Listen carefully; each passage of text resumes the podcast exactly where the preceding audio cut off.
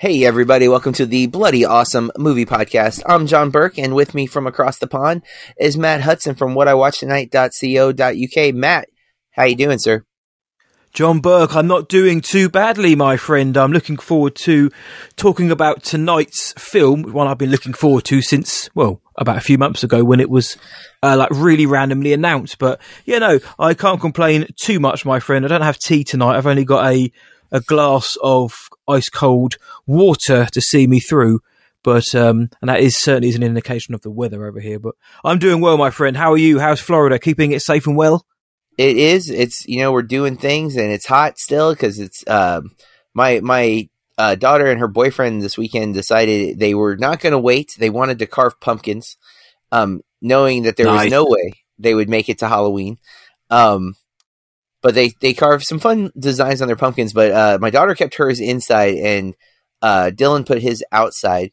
And I came home today, and it has not survived the heat. It was uh, it, it was time to go in the trash. Um, so that was like a, a, good indication of how hot it is still here. Uh, it lasted you know three days before it started to rot. Um, but we we have taken care of it. It is it is gone. Uh, but yeah, that's um, just you know normal heat uh, in Florida, but it's a little late in, into the year for it to be this hot. But um, I also get over here. Yeah, I, it's it's everywhere, right? Like um, there's a hurricane down south, uh, just off Florida coast. I don't know where it is right now, but it was it did hit Puerto Rico. So you know, it's it's that crazy time of year where all the weather is just everywhere. You know, um, we hate it, but you, we got to deal with it. It is what it is, um, I guess. Unless it becomes too uh, well, natural disasterish, and then we will start to worry. Yes, exactly. Which is, you know, we're we're there, but it's okay. Um, listeners, we are here, and uh, as Matt said, he was excited. I'm also was very hyped to go see this movie. Um, we're talking about Ti West's new film, second new film this year, uh, Pearl, that dropped in theaters this weekend. Um, this past weekend, it's almost been a week now because uh, we're recording a little later on purpose from now on. We're going to be recording on Thursdays, and um, the downside of that is I saw this on Friday, so a whole week has almost gone by since the last time I saw this. But uh-huh. uh, still pretty fresh in my mind. You saw it last night, though, right? I have seen this very recently, yes, my friend. So it's very, very uh, fresh in my mind. I've still taken notes, but yeah, that's the um, the problem with doing it later. It's great because it gives us more time to watch the films, but then when you watch a film early, and for example, if you like it, you then got to wait five, six days before you can talk about it. But uh, who knows? Maybe you hated this film. Maybe I did as well. Maybe we'll find out. Well, let's see what uh, all the stats are. So, Pearl, as noted, directed and written by Ti West. Um, this is one of those rare things when uh, X came out earlier this year, which you can go back and listen to our episode of X. Uh, film yep. Matt and I both were big fans of. Um, we we got a, uh, a teaser, a rare teaser for a um, one for a A24 film and even for a, a, horror film in a lot of cases where they were uh, saying, "Hey, we got a prequel. Not only are we going to do it, we've already done it. We've already made this movie. We missed um, the post credit scene, didn't we? we? Both missed it. Yeah, on the first view of Would have thought, why would we yeah. stay through a, a horror film and more? This is apparently A24's first franchise now. Um, as this is not a spoiler because this was even announced before the movie came out, but we are getting a third movie in this series uh, called Maxine, dropping sometime next year, I believe too. I don't think they're waiting around yes. for it. Um, but Pearl was filmed in secret uh, alongside X. Uh, and the cast is only one returning actress, actually, which I thought was kind of interesting. Makes sense, mind you, but a lot of times if you're doing these two uh, adjacent records that you would use everybody over, and he didn't. Um, but we get Mia Goth returning um, as Pearl, David uh, as the projectionist. I definitely mispronounced that name. Corin Cora Sweat, Sweet Sweat, Corenswet. I don't know. I've never heard that one before. Yeah. Um, the projectionist is all he's named. Uh, Tandi Wright as Ruth, also uh, AKA um, Pearl's mother. Uh, Matthew Sunderland as Pearl's father. Emma Jenkins Purro as Mitzi. I almost said Misty because it's uh, my brain wants to move the S and the T. Um, and then Alistair Sewell as Howard. Um, uh, the backstory on how Pearl became the person she was is the synopsis. So wow. if you don't know who Pearl is, honestly, if you didn't watch X, you should not listen to this episode either because we probably are going to talk a little bit about X, uh, but neither um, Pearl nor X will be spoiled on this episode. But I believe we're planning on doing a spoiler episode for Pearl. I do um, believe so, my friend. We might have a lot to say about that. Uh, let's see what the critics thought, though. The Rotten Tomato uh, critic score right now is 87%. The audience score is an 81%, a rare you know both both sides seeming to enjoy this. Metacritic 73 imdb 7.3 that's the user score and Letterboxd is rounding out at 3.9 so almost 4 out of 5 average. So generally positive uh, all the way around. This is only in theaters right now. Uh, it will of course at some point be released to home video and d- digital. I don't know if we got any kind of like early uh, digital release if it's going to be part of the 45 day type situation or if this is going to be a normal run but um, I loved X, and X is very throwback uh, slasher, like Texas Chainsaw vibes for sure. There's a lot of scenes that almost feel directly out of Texas Chainsaw, like when they pull up to the gas station at the beginning of the film. Um, and it's it's Ti West doing basically a throwback to that genre, and for me, it worked better than some of those actual movies because I'm not mm-hmm. a big mm-hmm. Texas Chainsaw fan, but I loved X. Um, and a big part of it was the story. A, lot of it, though, is Mia Goth. She really she's been in some stuff, but this is where I think she's finally really got to shine and exhibit all of her ability. Um, so going into Pearl and having seen seen the trailer, but still not sure exactly what we were going to get, um, I was surprised at how restrained I thought this film was um, compared to X. Like there isn't um, I don't believe there's any nudity in this film, which X that's a major part of X. Uh, the name implies that. Um, there is there's a little bit of sexuality, and there is uh, I, I lied. There is some nudity, but it's not the actors that we're watching. It's a video. It's a movie being played at one point. Um, but it, it's much more restraint, and it is a lot more about the character, um, and really letting this character kind of the uh, the mental state of this character, and that I found to be unbelievably compelling. Uh, there are at least two scenes in this film that I think Mia Goth deserves an Oscar nomination for alone, um, because they are incredible performances. They and more again when we talk restraint, some of the camera choices that Ti West does and some of the editing choices are so restrained and so powerful. And I think in a in a different filmmaker, you would have seen a much more traditional back and forth editing process and instead he allows Mia to just own the moment, and it is devastating. It is horrifying, and yet it's impressive watching it as a as a person who looks at film as more than just the entertainment, more than just the art, but is is looking to kind of see the processes behind, think about the decisions going into it, and I was you know really really impressed with the overall movie as far as entertainment goes, I think I liked X more overall. I think X delivered more what I was expecting of a horror movie. This movie, I think, is a different type of horror movie. I think it's very successful with what it's trying to do, and I had a great time with it. Um, and one of the things that I I couldn't shake while watching it was like, man, this movie's making me think of The Wizard of Oz, and I'm sitting yeah. in the theater going, am I losing my mind? Like, am I like forcing like because the the color palette I felt like it looked more like a Technicolor movie than normal. Like the colors were really saturated. Um, obviously there's some easy parallels. She lives on a farm. She's got pigtails. Um, it, but and there is a scarecrow. Uh, and then I, I'm like, I, I didn't say this to anybody, and now like there's I've seen at least three different articles like comparing and contrasting Wizard of Oz and, and Pearl. I'm like, okay, it's not just me. It's obviously it, uh, it, must clearly be what Ti was going for. It makes sense for a lot of reasons. In fact, um, I mean, I think there's even more as I think about it. And that this is one of those movies. I think the more I've thought on it, I'm even more in love with it than when I just saw it. Like I, I really enjoyed it. I had no qualms with it while watching it. I was always entertained. Um, but as I've thought about it, I'm just like, I think this movie is is maybe even too brilliant again. Like where I'm like, I think there's so much going on that I could keep breaking it down and analyzing it for for longer than I have, and I definitely want to see this again. Um, I I bought X not too long ago. I will 100% be buying Pearl. I just hope he can he can land the ending. You know, I'm assuming it's a trilogy and it stops there. Um, it may not because X was set in the 70s, uh, and it was a throwback to the 70s horror. Um, Pearl is set in like 1918, and it's not a throwback to old Hollywood, but there is definitely a lot of old Hollywood built into it. Uh, again, Wizard of Oz being the primary uh, source of that.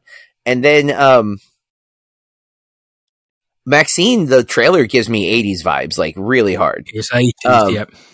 So uh, maybe we get a 90s and a 2000s like horror take from Ti West. I don't know. Uh, it'd be interesting, but yeah, I'd be content with the trilogy, especially if I- I'm afraid the more you keep going, the more likely you you mess up, right? Like it's it's hard to keep it going at this level.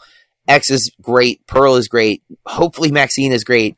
Can he do four? I mean, we haven't he hasn't done three yet, but like those are my theories. But I, I really think this movie is excellent. I love seeing um that Martin Scorsese has come out like raving about this movie is pretty impressive because I, I I feel like the only thing I've heard him talk about other people's movies recently has been negging like Marvel.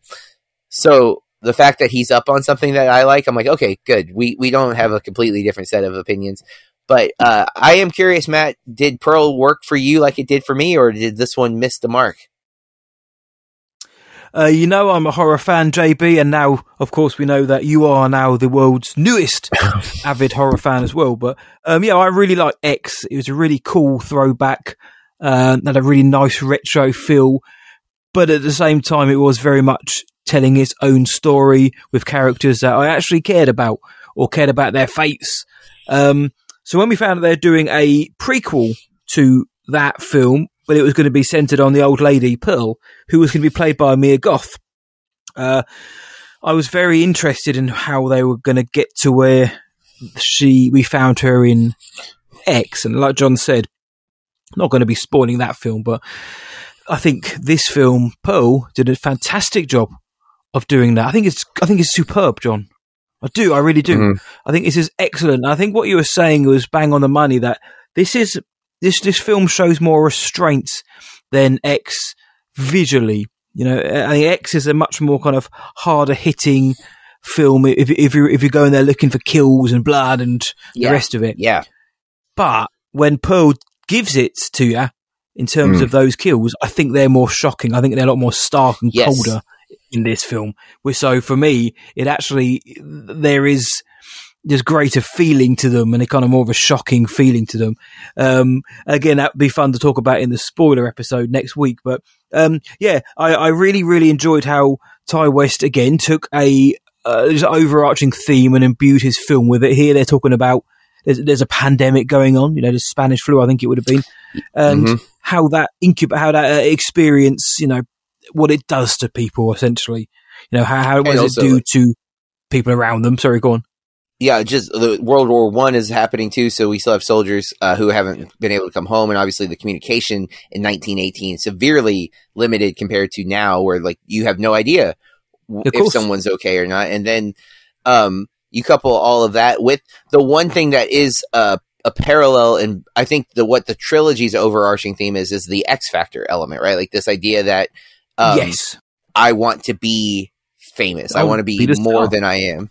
Yeah, yeah, and that that was what um, Maxine in X wanted. She wanted to be a star, and here Pearl, she says, you know, again, it's not a spoiler. She wants to be a star too. That was kind of part of her character's uh, story or narrative in X, and it's just playing out the origins of that here. But I didn't. I- didn't ever feel that this was a kind of straight up origin story because I really don't like the term origin story. I think it's a Mm. lazy thing Hollywood does. But what I do like about this film is how they showed somebody who is kind of living in this kind of living in a era of their life where they'd rather not be. They want to escape where they are and be free and live for themselves, but obviously they can't do that. So she's we already meet her in a certain kind of mental state, but then the the gradual deterioration deterioration of that, and where we where we kind of see the moment where she realizes, huh, maybe something is wrong with me, and I don't know what it is, but I th- I don't think I'm entirely normal. I paraphrase, but that's kind of what she says in the film during it. Um, Mia Goth, uh, Mia Goth, you a Goth, she a Goth. Mia Goth is very, very good in this film, unlike that gag. But Mia, yeah, Mia Goth is very good. I've liked her in in most things she's been in, whether that is kind of more of a supporting role, like in um, Suspiria, the remake, or the one Um, with Dane DeHaan. The Cure for you know, the Wellness. one. Yes, I thought she was very good in that as well. But She was probably the best part of that. She, yeah, and I didn't mind that film. I did The Gore Verbinski film, I think I didn't actually mind that Mhm. film, but she is the best part, most alluring part of that film. But the best thing is when when you hear her in interviews. Now you, you look at someone like um, Benedict Cumberbatch or John Boyega, and they're British, but they and when they put on an American accent, it's believable enough. More so in Boyega's case.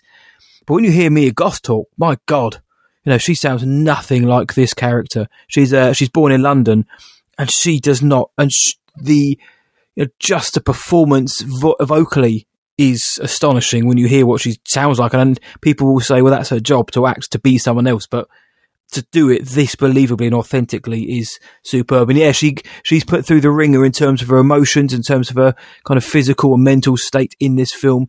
And there, I, there are a few very standout scenes for her in this where she really gets to show, you know, her, her, her range off and her ability off. And Mhm. um, the way this film ends, again, no spoilers, but the film ends on two kind of really chilling sequences. One shot so, so well, like terrifyingly well. And Mhm. a lot of that is just down to how real this film felt. You know, it's set in 1918. So, of course, we're going to look at it and it will feel like a different time and a different era because it was. And like John said, you know, the the um, Wizard of Oz parallels are are right there to slap you in the face, as well as other fil- fil- films as well. I think Ti West has said, but it it retains this kind of authenticity overall. So when things happen in the cold, stark manner they do, doesn't it, it doesn't feel like you're you know you're not being transported somewhere else. It feels kind of like like bludgeoningly real at times, and I think that's how this film works for me. Uh, the acting is stellar. The music is sensational. Actually, I've got to say the score in this is. It, it one at one point it's luscious and then it's sinister at the same time, and that's just kind of like the main theme that permeates throughout this whole film. But yeah, there's there's moments in this that will make you uh, kind of sit back and think, "Wow." Well, there's others which will make you think, "What am I watching?" There's one bit John mentioned a scarecrow. Yeah, you'll watch that and Yeah. think, "What is going on here?" But somehow in the context of the film, it works. I don't know how well it would if you just showed someone that scene, but um, yeah, really enjoyed this film, John. I can't wait for Maxine to come out next year with this 80s vibe. And if it gives Mia Goth another platform to show her abilities, then well, we're the lucky ones because she was she was very good in X. She's excellent in Pearl. I assume now that Ti West is going to smash out of the park with Maxine. I hope he does. And also, one last thing: this film was made for a million dollars. One million dollars. It's, Yep. it's made four million at the minute. It's already made its money, but it's already it's already made a profit. Well, you know, more Yeah. people go and see this. This film will be um, a huge money earner. These films Well, are for A twenty four. Hollywood, let filmmakers make small movies, and This people you don't it. have to make five hundred billion because it didn't cost you two hundred billion or whatever. You know, like five hundred million, it didn't cost you two hundred million. Like you can make a one million dollar movie that's incredible. That's it looks fantastic. Like the look of this movie is amazing. Production design is very good. Like, is it for everybody? No, but that's the beauty of it. It doesn't have to be for everybody because it has an audience. And for a million dollars, if if you only make four million, I say only, you, you've made your money back and more, and you've got a film which, if it isn't universally loved to start with, has a chance of being a cult film down the line. But it would seem Pearl is being uh, lauded. And the I think I think I saw uh, again. I, I I don't usually read up on reviews before I do a show, but I did see on Twitter that Peter Bradshaw in the Guardian, who is notorious for just being a curmudgeonly old man. Gave this five out of five. I haven't read why, but Wow. he gave this five, and this is the kind of film I would expect him to give one or one and a half, and to say it's schlock. The dude gave it five out of five. So, and again, that shouldn't sway anybody's opinion, but it floored me almost as much as the film did when I saw that. But yeah, a, mil- a million dollars, four million bucks. It just goes to show if you put good, good, good actors in good roles with a good story, you'll get your Yeah. you'll get your results and your money back if that's what you want, John.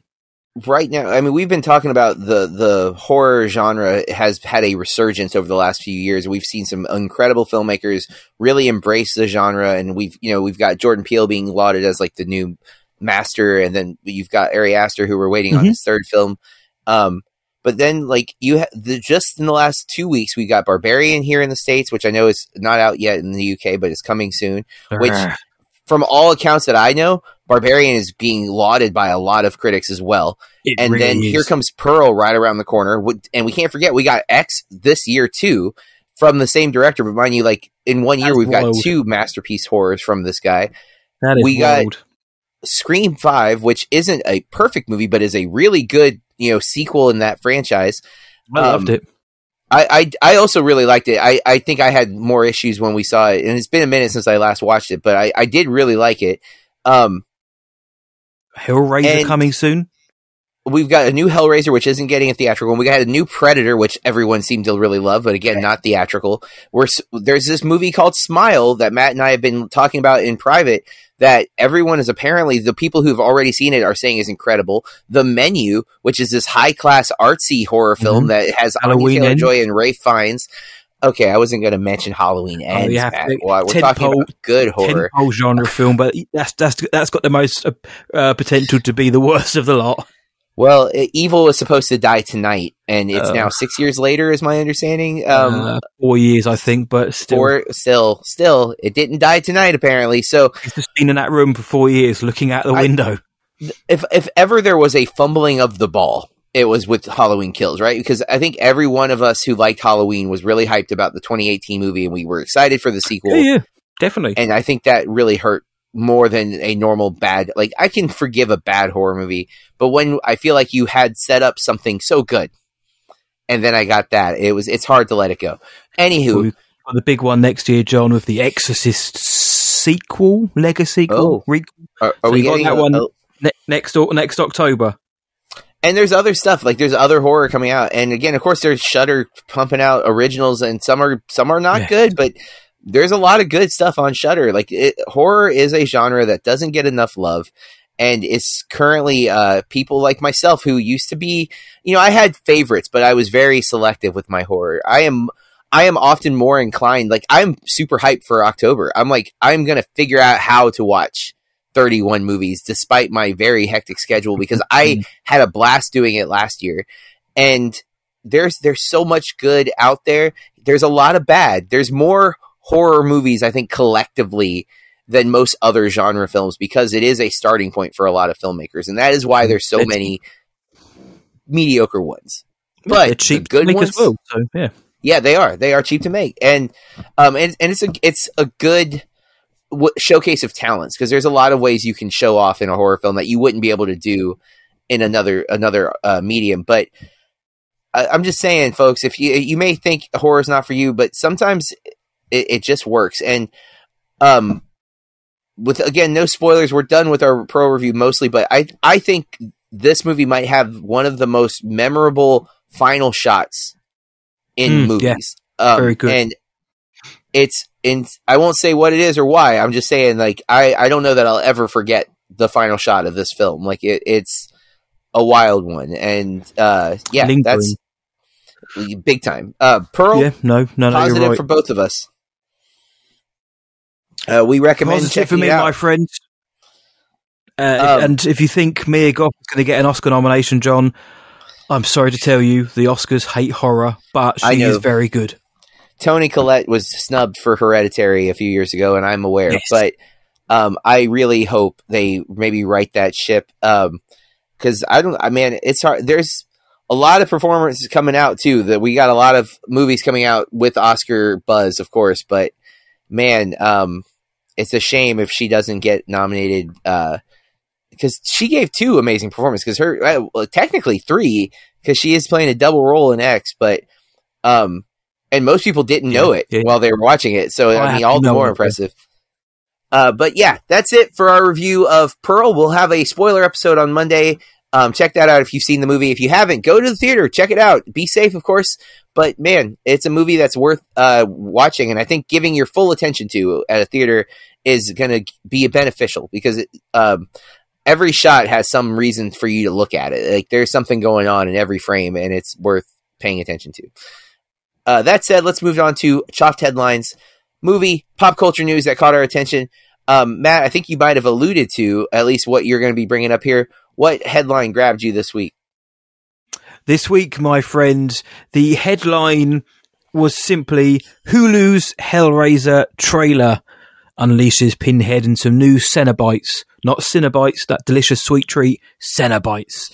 Um, yes, the fairly anticipated in horror circles, you know, pretty much anticipated Hellraiser uh, reboot directed by David Bruckner, who did the uh, I can't the Ritual a few years ago. Really enjoyed that.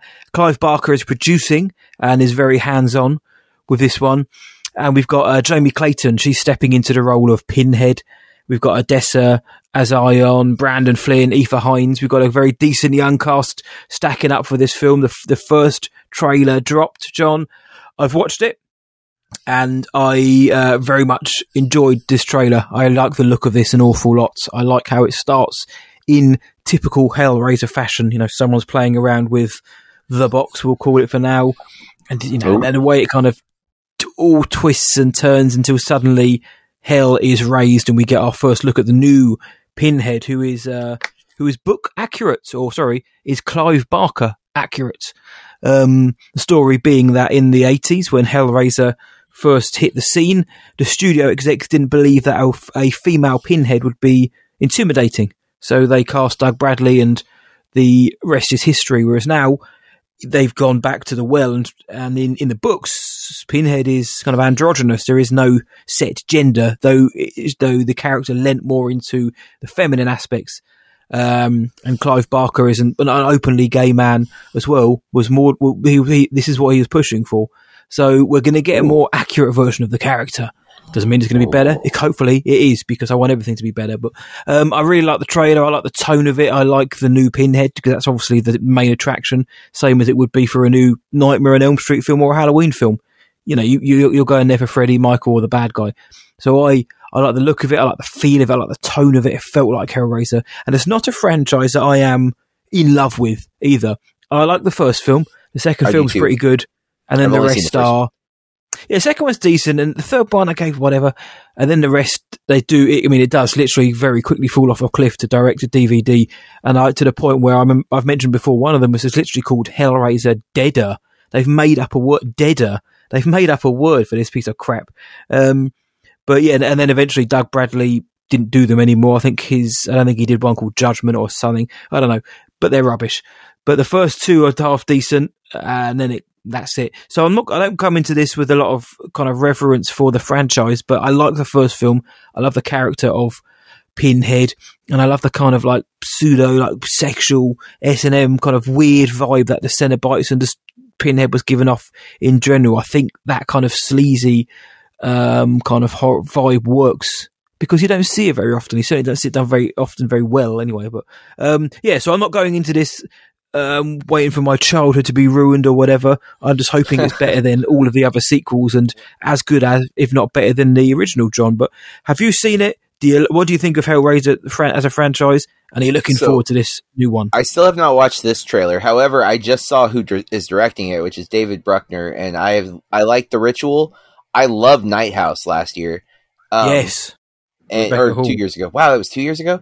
Um, yeah, Rebecca Hall, fantastic in that movie and uh, he's one of the VHS directors, so I don't remember which movie was his, but I like most of the first VHS. Um, I uh, saw Hellraiser for the first time last Halloween. It was one of my 31 days, if I'm not mistaken. I'm pretty nice. sure it was. Um, so it's fun that I didn't know they were doing another one. Do you? I, I don't know if you said this, and if you did, I apologize. But is this a Legacy sequel where this is like erasing all but the first movie or something like that, or is this a full on reboot? This is just a it's a reimagining of the okay. first film of the, of the, story. Sorry, got it. So a reboot essentially. It's not it's not Basically. keeping anything in line. No, no, and it's pretty much an adaptation of Clive Barker's book, which was called The Hellbound Heart. So they're just retelling it.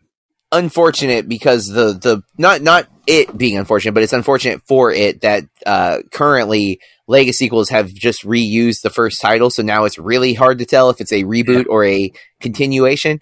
Um, but I, am I'm, I'm hyped for it. Uh, it sounds like uh, people are excited for it. I I really like the first one, and I do I like the idea of Pinhead as a horror villain, right? Like for a long time, I was afraid of the franchise because I heard it was so gory and so over the top, and then I started hearing that. Well, it's not good, but it's it is that. It's like horror, like extreme. Um, but I think even that might be overstating it because of that predates like Saw and the the um, torture porn stuff that became Yeah, yeah. a norm when I was watching a lot of horror, which you know I went and saw. I saw most of the Saw theaters, saw movies in theaters and things like that. Um, so, but I never got back into the franchise because I heard such mixed things about it. I I did like the first one. I actually had planned on watching the second one some point, and I never got to it. Um, but yeah, it is. Uh, it, I, I'm excited to check this one out. I'm going to try to fit it into my 31. Um, I don't remember if I already have it on my list or not. I don't think I did. I just don't know. I didn't know where to put it um, because of like the release schedule. Because when does this come out? Uh, 7th of October. Okay, so really soon. Like it's early into the the month, but Yeah, two weeks or so. but yeah, um, I'm I'm hyped. I, I hope it's good. Uh, again, I, always want every movie to be good, but I, I have high, not high hopes, but I, I'm I feel like yeah, it's probably gonna be pretty good. Yeah, I think it. Um, hopefully, the horror fans, from what I've seen, seem to be gravitating towards it. Even the ones who may have had a bit of reticence about our new Pinhead have kind of had to begrudgingly say, "Actually, yeah, she looks and sounds pretty good." Actually, so John, your homework when we get off this, you got to watch that trailer and let me know what you think. Do you mean to tell me the internet is not raving about how dare they replace a man with a woman? Like that's Some not happening. are. Oh, okay. Because I feel like course. I keep hearing about a mermaid somewhere, so I just Oh, assumed don't. sh- surely we would be hearing the same about this because how dare they take a job from a man? Anywho, um, mine is a, is about famous people not getting enough money, and uh, I couldn't help that. It, it, it is one of those ironic things. I actually am on the side of the actors in this scenario, but it's also like, but you're you guys are so rich, like um, but uh, Tom Cruise, Sandra Bullock, and now the actors of Jackass um, believe they are getting slighted money uh, because of a deal Paramount has with Epix. Um, and Epix is a streaming channel slash uh, streaming service slash cable channel, I guess, like a Starz, like a uh, HBO, but like less than right. Mhm. Um, apparently, Paramount made a deal with them a few years ago, and the the rate that the actors are getting from their movies that are streaming on Epix is far less than like money they're getting from like Universal streaming on Peacock and things like that. So the actors are like, um, hey Paramount, what what are you doing here? Because where this could be detrimental to Paramount, especially with Tom Cruise, Maverick himself, the the Come man on. who's basically not only saving theaters but saving the studio because Yes. their big franchises are Mission Impossible and Top Gun now, and that's all Tom Cruise. So if Tom Cruise is mad at Paramount, Paramount's in trouble because you know they want to make another Top Gun movie, even if like if they don't have Cruise in it, you know they want to build on the franchise because they're, it they're milking that. They've made seven hundred million dollars. You you're not letting that go. Um, And that's so just domestically. that's just yeah, domestic. Sorry, uh, that is what I know though number wise because it is uh, it's like number six or something all time one- here. 1.4 billion worldwide. I don't know, but it may have gone up to 1.5 now, but it's pretty much one and a half billion worldwide. and that's without a China run, and that's Yeah. huge, folks. So they, they can't afford Tom Cruise to be mad at them because that's what the the article kind of gets into is that um that if uh they don't fix the contract issue or at least what the actors are deeming as a contract issue or comp them, you know, maybe pay them more even though that might cost them money, um you could lose future signings of not only just those actors but other actors who are like, "Oh, I don't want to commit to a Paramount movie because then when the movie ends up streaming, especially if it's not getting a long theatrical run and it's going to end up on Epix, they're not going to make nearly as much money doing it. So why not just do a movie with another studio instead? And that is the fear, of course, that Paramount would have in this scenario is that like you have these big name actors talking out about it. If that stops other actors from signing on because they don't want to get money loss in the, the long run, they'll just sign to another movie instead. So um, Paramount might have to to you know do something here. They they initially the response. This is articles on a AV Club, but um, from what I saw, Paramount is kind of like, well, we signed that contract at market rates a few years ago. It's a temporary contract. You know, when it ends, we'll renegotiate, kind of deal. Like it'll be okay, kind of thing. But again, that these actors are speaking out, and keep in mind, Tom Cruise had their biggest movie this year. Sandra Bullock had a, a successful kind of movie with Lost City with earlier this year. It was Paramount, And Jackass, all of the Jackass movies are on Paramount, but Jackass Forever and Jackass 4.5 um, are through Paramount as well. So the fact that those guys are even like, hey, yeah, our money's not as strong, it doesn't bode well. So um, it's again hard to have sympathy because we're talking about like they're still getting a lot of money. They're just not getting as much money as they probably should be or could be if they were with a different studio. But I still think it's interesting because anytime uh, big actors are having contract dis- disputes, I'm always worried about like something getting ruined or something being canceled or something that we want to happen being shelved. So that's why I brought it up. Yeah, and not let's not forget that a lot of these, lots of these actors may even share the same agents. So the agents will be fully aware of this, and they're not going to want to align their talent with studios that aren't paying the big bucks because then the agents don't get their share of the big bucks as well. Yep. Um, it is easy to look at this story though and think, oh yeah, multi-millionaires crying about not getting a few extra million. But it actually, but yeah, like you say, when you actually read the article and look beyond that, this is more of just a business decision. Yeah, I mean, Tom Cruise is probably worth about 500 million. Is he going to notice if he's, if he's losing 10 million? Well, of course not. But at the same time, you, you know, it's the same in sports terms. You look at how much the top earning uh, NFL stars earn, NBA, uh, Premier League soccer, football.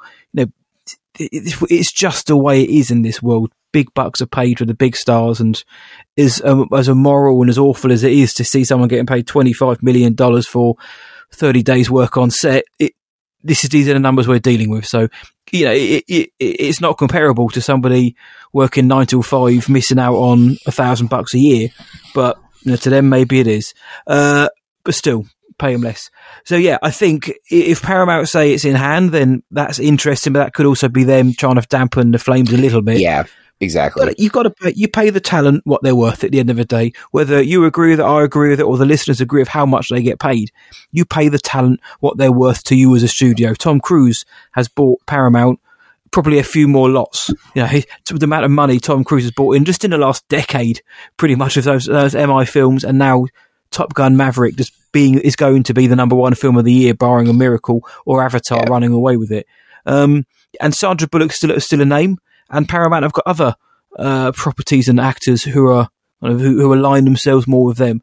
You don't want, like I say, you don't want to lose them because at the end of the day, if you don't pay that extra, however much percentage it is, you, you, you know you're you're going to make that back if if if the next Top Gun movie comes out and does well, which I'm not going to doubt that anymore. Then you probably make your money back on what you've just paid Tom Cruise.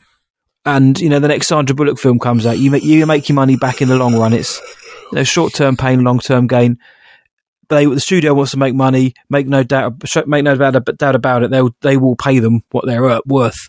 They're just trying to fan the flames down at the minute, I think. But they'll they'll get them. They're not going to let these people go. But um, the, it does also open up the whole kind of streaming issue as well, and the contracts with the whole ScarJo mm-hmm. thing last year as well. You'd have thought they'd have learned their lesson, but if what they're saying is true, and this is just a kind of template, temporary contract, then I imagine that in these guys will probably get a, a bumper contract next time round, but it's a it's a warning, like you say, it's a warning to the studios out there that the worlds are changing now. Contracts are going to change with it, and if not, these people are going to go to other studios and make them a lot of money. So, uh, whilst it sounds, whilst the headline can sound a bit um, greedy in some um, quarters, it is when you boil it down, just workers wanting what they're owed, basically.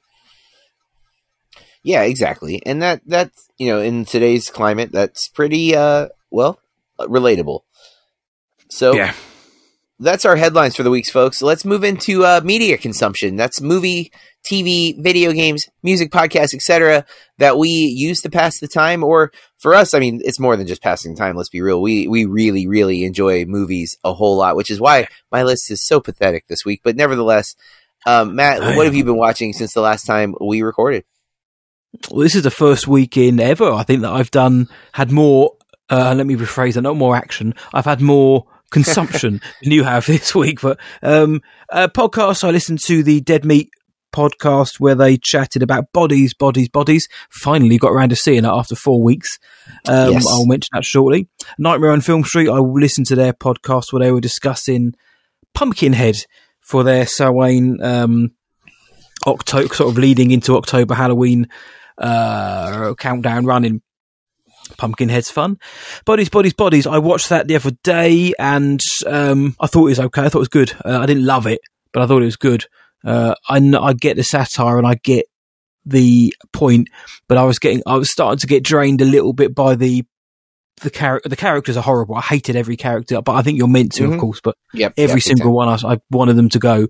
Um, the, the, the kind of, the, the contemporary dialogue was grating me. And again, I get it, but even satirical, satirical or not, I thought I can't deal with this much more, but I stuck with it. I, I liked it and I really did think the twist was Yeah. fantastic. I genuinely That's what thought won when- me over, man. yeah, exactly. Mm. If it wasn't for that, this is humdrum to me. It's just another, you know, there's, there's, there's a dime a dozen in the horror genre, but that twist was so clever and it really brought into focus what the film was really about in terms of these, these friends and, you know, how they get on and their relationships and all that. The ending really brought that into sharp focus. So, uh, still, still didn't love it, but I'd probably give it a solid seven out of 10. Um, I saw See How They Run which is a film I had in my uh, followers of the socials. I know that was on my anticipated list for this year, for what was remaining of this year from August onwards. It's uh, Sam Rockwell, Saoirse Ronan, London-based murder mystery film, and uh, I didn't really like it very much. To be honest, I it, it, the mystery within was poor. It wasn't particularly well conceived or executed, and the characters within it, other than Saoirse Ronan and Sam Rockwell, who are who are game, you know, they're having fun. The supporting cast are just I don't mean they're they're they're, they're nothing. You know what I mean? They're they're not anything you can grip onto. They're not people you can relate to. They're not people. They're not rem- they're not remarkable. They're not memorable. That's what I put in my reviewers. I don't remember anyone else in the cast. So when I got to the ending, I thought, wow, it was like a balloon had already gone off and it was just on the floor, just limp.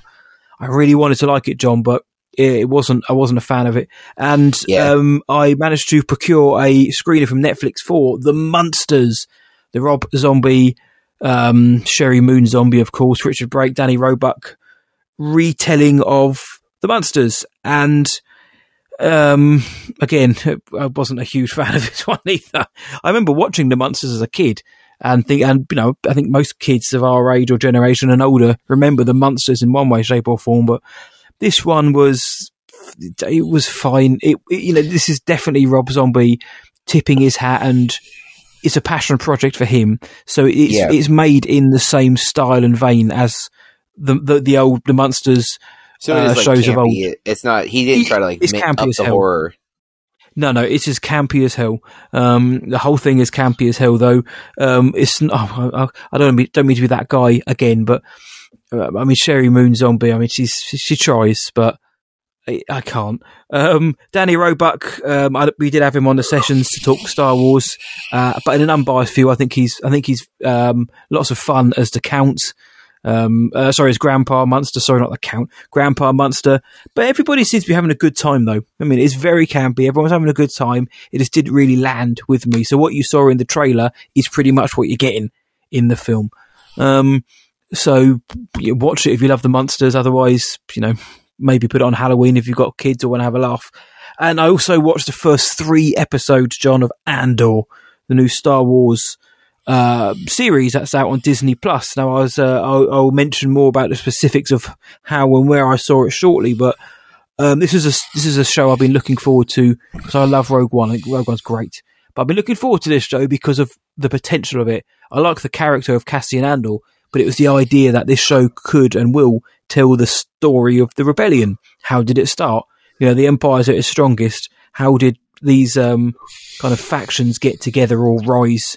We're going to see the start of that. It's set five years before the first Star Wars film, five years before Rogue One and A New Hope, and then the second season is going to be is going to cover the the other four years in between that, which is going to be very interesting. But um, it, and it's done in kind of like arc like storytelling. Every every three episodes constitutes an arc, so you kind of you're kind of getting four mini films per season, which I think is very interesting.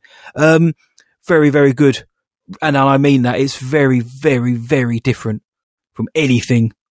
It's certainly Star Wars TV related. This is a this is an espionage thriller in every sense of the word. It's still feels like Star Wars, but you would never tell you know, you you could show anyone this and you wouldn't necessarily know straight away. There is there's curse words in it. There's um there's scenes Mm. of a sexual nature. The the the kills are fairly cold at times. Um, it's slow. It's like Blade Runner at times. It doesn't. It, it's very different. And when I when I came out of seeing this, it's the first. My initial reaction was, I think people aren't. I think people are going to be on the fence about this because it isn't. You know, bluster and lightsabers and the Force and jet. I don't think you're going to see any Force users. I don't think you're going to see any lightsabers in any of the episodes. I think this is if you like espionage thrillers, if you like what Tony Gilroy's done before with like Michael Clayton and the Bourne films, this is very much just that. It just happens to have a Star Wars skin on it. Very impressed, John Burke. You don't think we're going to get like because this is? I mean, it's still like Vader's there, Emperor's there, obviously, and that means based on what we saw from Obi Wan that there's potentially the uh what are the the the Sith thing, the Jedi? Oh yeah, they, they the Inquisitors. I mean, Yeah, the most we we did our we dropped our recap on sessions, and we kind of thought the most we might get is maybe the Emperor in a hologram, like sent or just his Ah, voice yeah. booming out, like you know, to the galaxy. You know, the Empire is like great, in you know. Fortnite.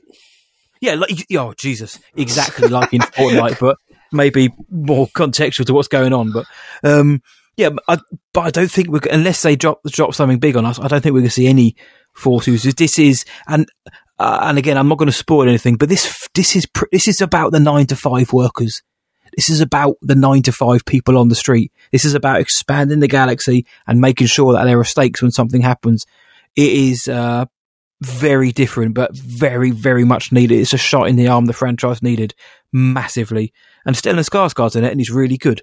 Uh, but yeah, I, I would recommend checking it out. But I do think if you watch it, you've got to watch all three to start with. Had they released Yeah. one one a week, I don't think even my reaction would have been anywhere near as positive because the first two, after the second one, I turned around to Luke, my co- co-host, and said, "Where's this going?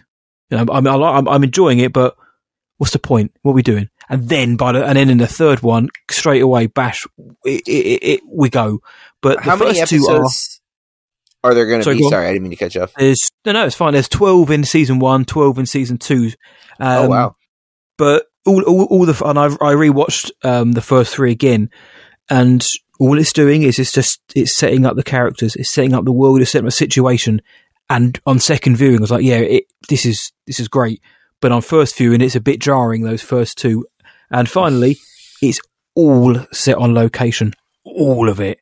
You know, of course, Oh. the, you know the spaceships coming in and out of CGI, but they're done properly. There's no volume, and my God, do I do I appreciate on location shooting? It's got it's had a huge budget, and you can tell.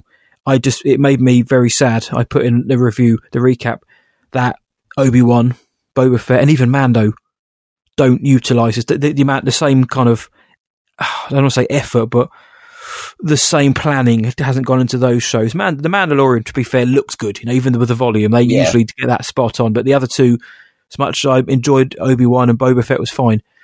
If they'd given it this kind of level of production, those two shows would have been elevated hugely. So yeah, that's that. Well, I hope I like it because I am definitely kind of currently on the outs of Star Wars. But uh, Dave Chen from slash or from the Filmcast um, also said uh, he's been very negative on Star Wars since Rise of Skywalker, which is where I fall in. Um, and a lot of his criticisms about the where the directions of the franchise have been going are my own, specifically with what they did to Mando. Because I think season one of Mando, it's like, hey, this is its own thing, and then season two, they're like, nope, it's all tied to other things. It's like, gosh darn it, let it be its own thing. Um, Andor sounds like it might be, but again, they have room to screw it up. So let's see what happens. But I hope Yeah, this I isn't tied to anything. Yeah, it, it leads into Rogue One, but you know, the, Yeah. I think in the th- in the three episodes, I think they mentioned the word Empire once. That's it. And they don't mention Emperor. They don't mention Stormtrooper. They don't mention anything.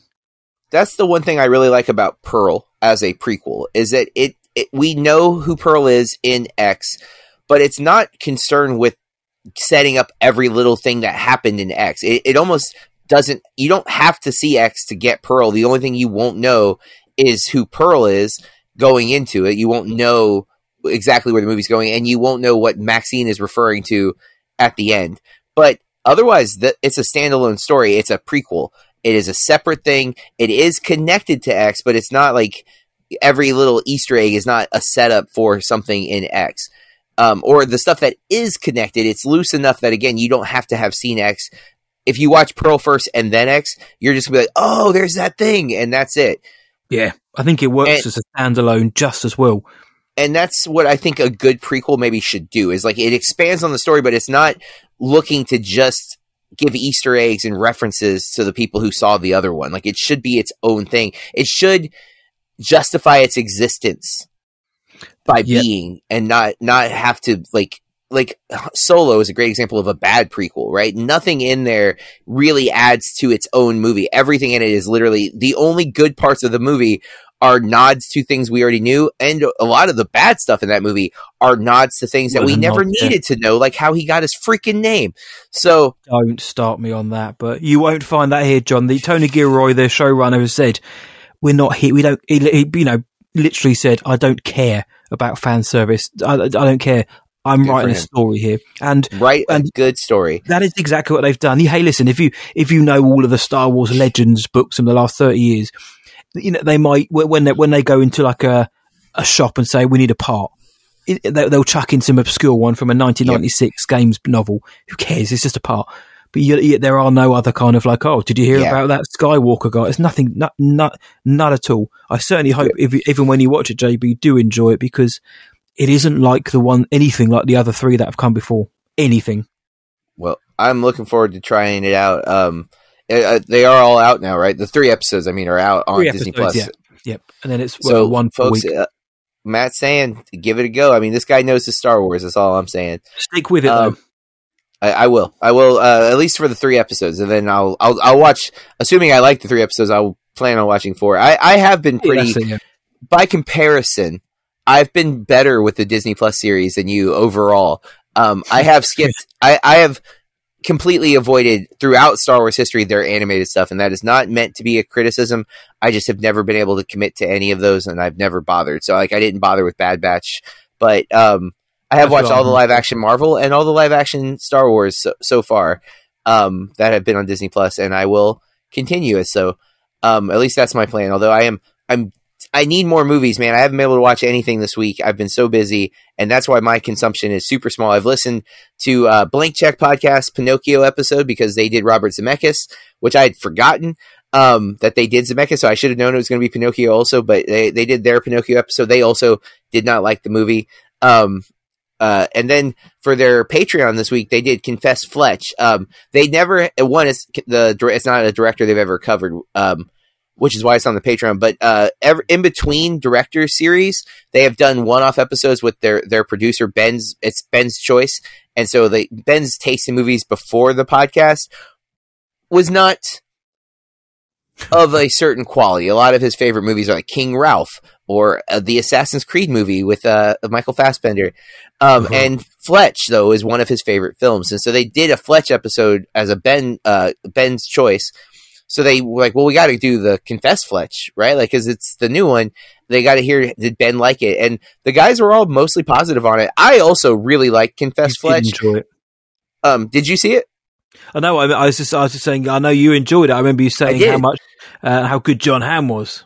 I, I'm I am a John Jon Hamm fan anyway, so I might have an unfair bias there, but um, from a lot of accounts, it's very positive. I did uh, Jeff Cannata from the Slash film. Sorry, it's just a Filmcast now. Um, didn't like it, and I was really surprised because he, he a lot of the things I liked he nitpicked and said he didn't like, and then uh, when I listened to Blank Checks episode, they were saying a lot of things opposite of what he said that I was like, oh yeah, see that's how I felt. Um, but uh, it, it's it's in theaters, but very few theaters, and then it's on. I think um, it's going. It's on VOD right now, but it's the high dollar, like twenty dollar rental, twenty five to buy. Um, but it's going to be on Showtime soon because Paramount has it. But that this movie got kind of like weirdly contracted, and so it's being kind of not supported. And I think that's the big problem. It, it deserves to be supported. I don't know that everyone will like it, but I do think there's an audience for this movie, and it, people aren't going to know about it to even see that it, it had like it kind of got dropped unceremoniously. I had an email that just said like, "Would you like a screener for Confess Fletch?" I'm like, "Wait, they made a, a new Fletch," and I'm like, "Oh, and it's Jon Hamm." what? Why didn't I know about this? and I was like, "Please, let me see it, and I I enjoyed it. So check it out if you can, folks. I don't know that I would say drop twenty dollars on it because I'm not sure if everyone will like it, but if you can see it, I say see it. Um, I did get to go see The Woman King though, the new Gina Prince Bythewood movie that is in theaters that stars Viola Davis, uh, John Boyega, and uh, two other actresses whose names are not going to come to me, and I hate it because I love them so so much. Um, I was not sure about this movie. I didn't know. I actually didn't realize it was Gina Prince, Prince Bythewood. Um, and if you're not familiar with her by name, listener, her last movie was The Old Guard, which we covered, I think, on this podcast. We did. Um, and we both, if I remember correctly, we both mostly liked. I liked Yeah, it, yeah. I think, um, a bit. Uh, but this movie also has uh, Lashana Lynch um, and Thuso Mbedu. I'm sure I said that wrong because I don't think I'm supposed to say the M. But um, holy crap, this movie's so good. Uh, and I won't go. I, I don't. I think we're going to try to cover this at the end of the month because it's not out yet for you. No, I did have got. I do have an advanced screening of it in the next week or two, but I don't remember if it's the same day as Smile or not. Um, because I did have I did have to jack in the Ah, Don't yeah. Worry Darling screening as well. No apologies. It, there's no L in it's Bythewood. There's no L in it. I keep adding an L. Peter Prince Bythewood, yeah. Um, but I I went in with very little. Like I'd seen the trailer, but I still didn't know a lot about this. I didn't know she was directing it.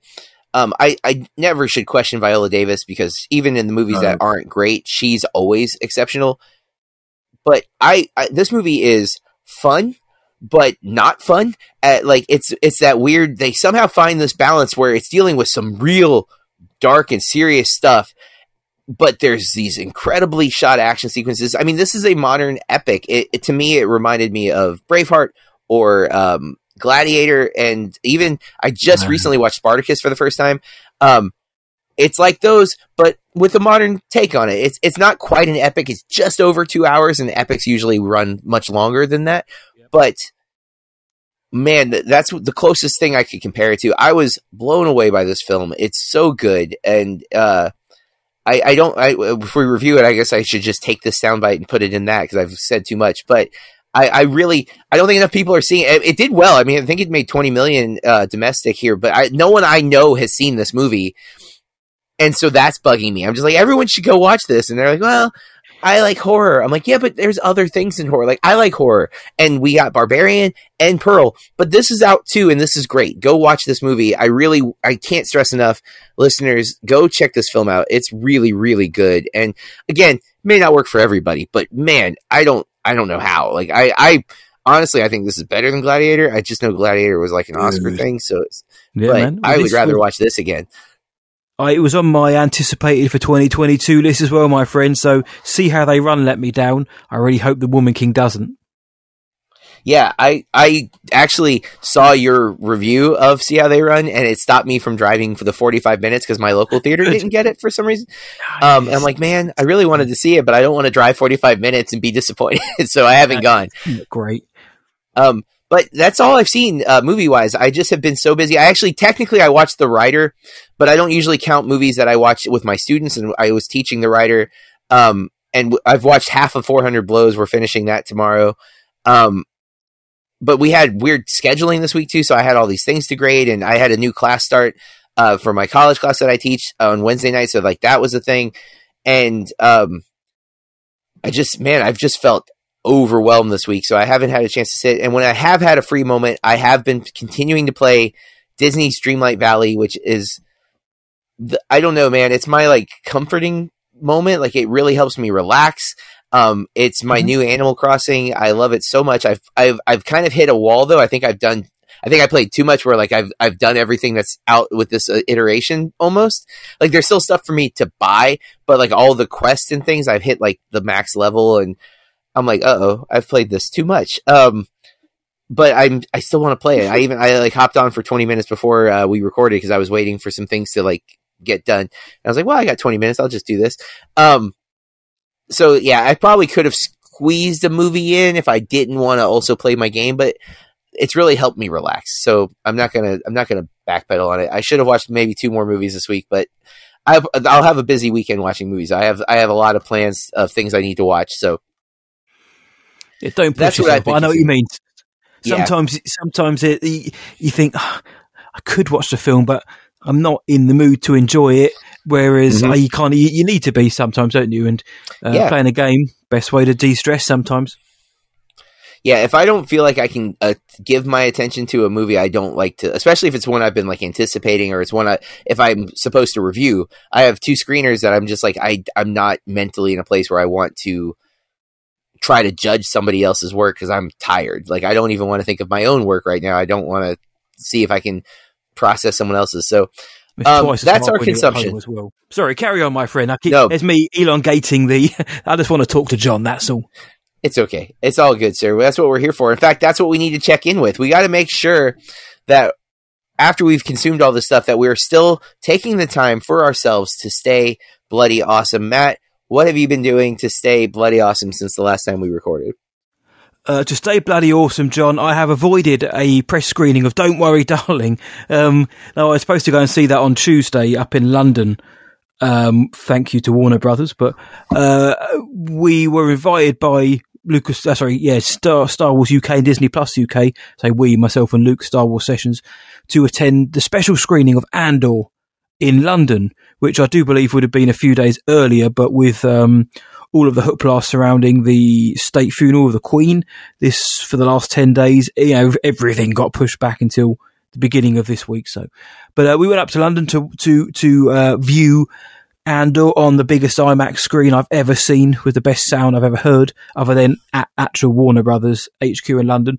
Um, and there was photo ops there. The droid who is in the series, the screen, the, the screen used droid was there. He took pictures of them.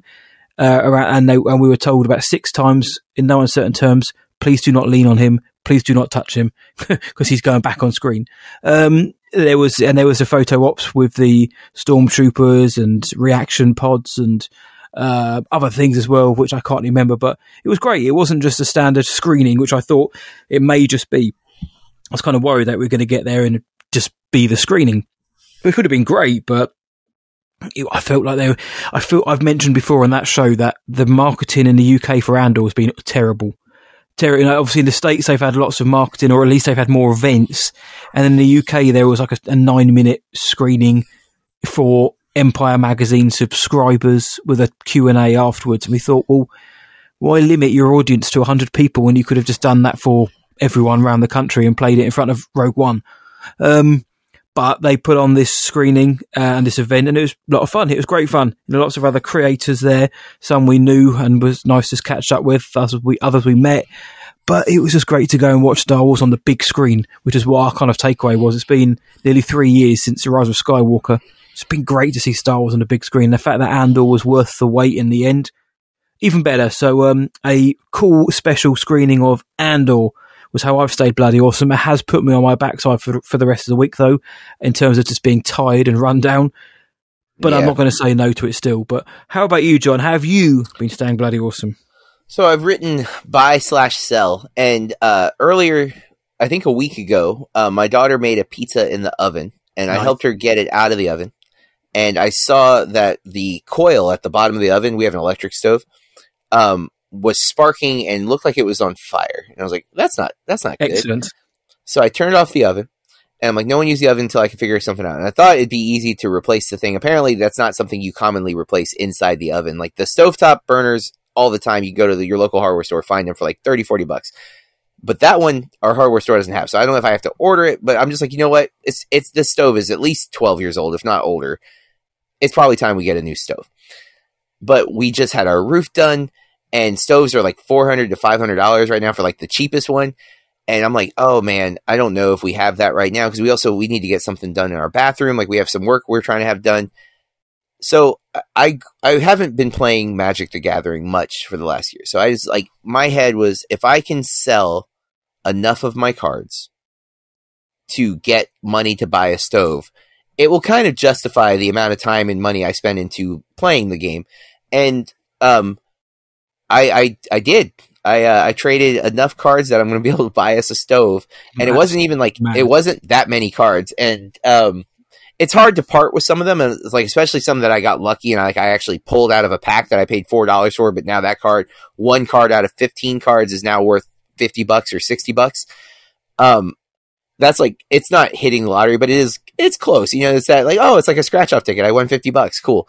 Um, giving some of those cards away, knowing that they could increase in value later or whatever, is never an easy thing to do. But I knew it was the right thing to do, so I spent two hours pulling cards, pricing cards, um, setting you know setting up the process to trade them into my local shop. Um, and then my daughter volunteered to take them while I was at work uh, and get the let, let the ball get rolling because he has to go verify the the quality and all of that. Um, and then wrote me a, a, check that is in my bank account and will be paying for my new stove. So I thought that was kind of fun. That's very cool. See, I don't know the price or the value of, of the card. So just hearing that you can sell, you know, a, a decent amount and be able to afford a new stove is amazing honestly, it was less than hundred cards to get the money I needed to buy the stove. I'm going to have to start collecting the cards just so I can afford like kitchen utensils and kitchen furniture. It's it's wild. Like I, it's been fun for me because I'm just like I'm I'm paying for a stove with cardboard, but I'm like, but at the same time, money's paper, so it's all you know, it's all made up, fabricated things that we pretend are worth stuff, but they're really someone somewhere is deciding that they're worth something.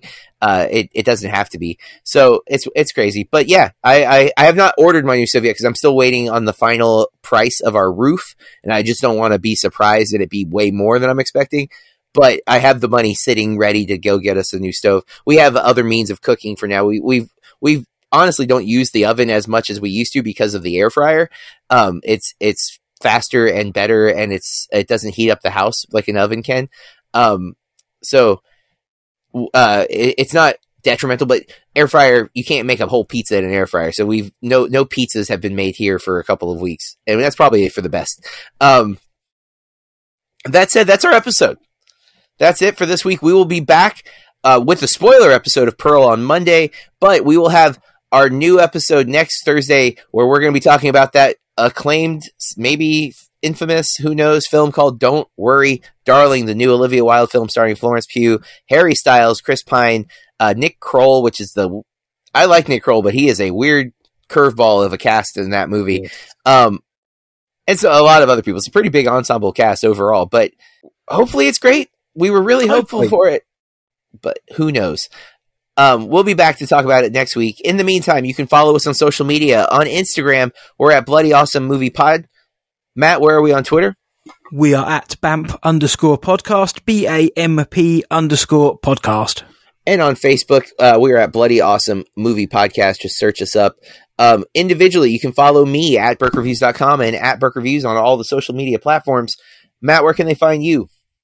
At whatiwatchtonight.co.uk and just across all of the socials, search What I Watched Tonight, also Letterboxd as well.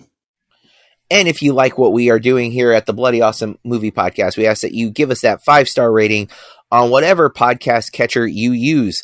Um, and with that, we encourage you to keep watching movies and stay bloody awesome.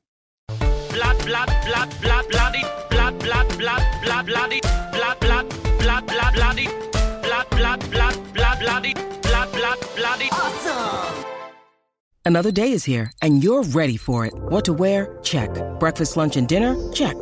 Planning for what's next and how to save for it? That's where Bank of America can help. For your financial to-dos, Bank of America has experts ready to help get you closer to your goals. Get started at one of our local financial centers or 24-7 in our mobile banking app.